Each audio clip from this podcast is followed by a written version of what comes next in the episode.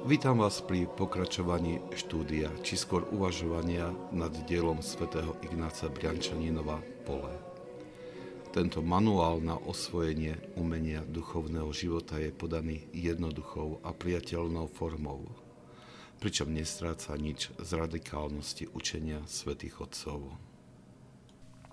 Svetý Ignác Briančaninov hovorí Náš milosrdný spasiteľ a Pán Ježiš Kristus – neodmietal tých, ktorí boli považovaní za verejných hriešnikov.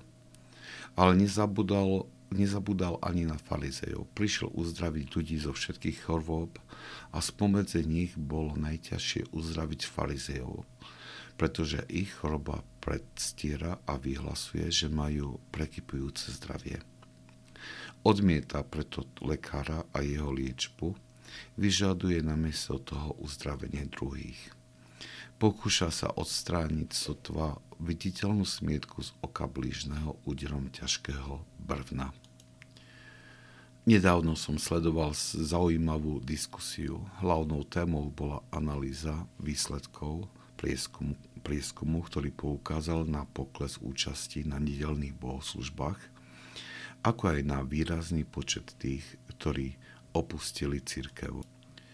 Neostalo však len pri tejto analýze – diskutujúci hľadali dôvody tejto smutnej štatistiky. Zazneli mnohé názory a s každým jedným sa dalo len súhlasiť. Najviac ma však oslovil starší kňaz, ktorý povedal Dôvodom tejto situácie je strata vedomia vlastnej hriešnosti. Ľudia nehľadajú Boha, pretože ho nepotrebujú vyrozprával situáciu z vlastnej farnosti. Keď sa pripravovali na okrúhle výročie posvetenia chrámu, rozhodli sa na túto slávnosť pozvať všetkých, ktorí v ňom boli pokrstení za posledných 50 rokov a nie sú členmi farnosti. Oslovili takto vyše 300 ľudí, no len pár prijalo pozvanie na slávnosť.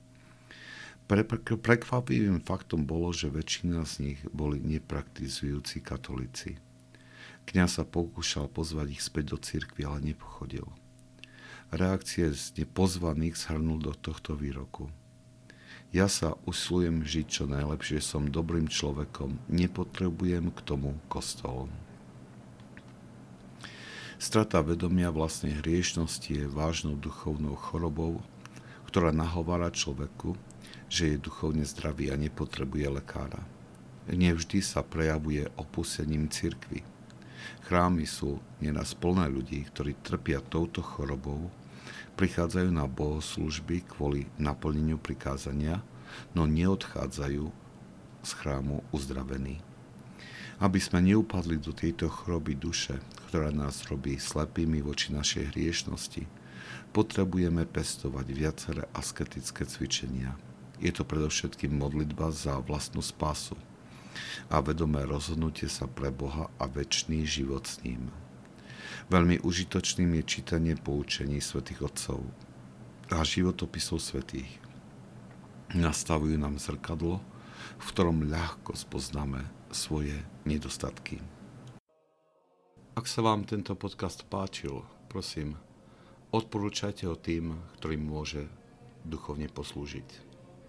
Požehnanie pánovo nech je na vás, s jeho milosťou a láskou, teraz i vždycky, i na veky vekov. Amen.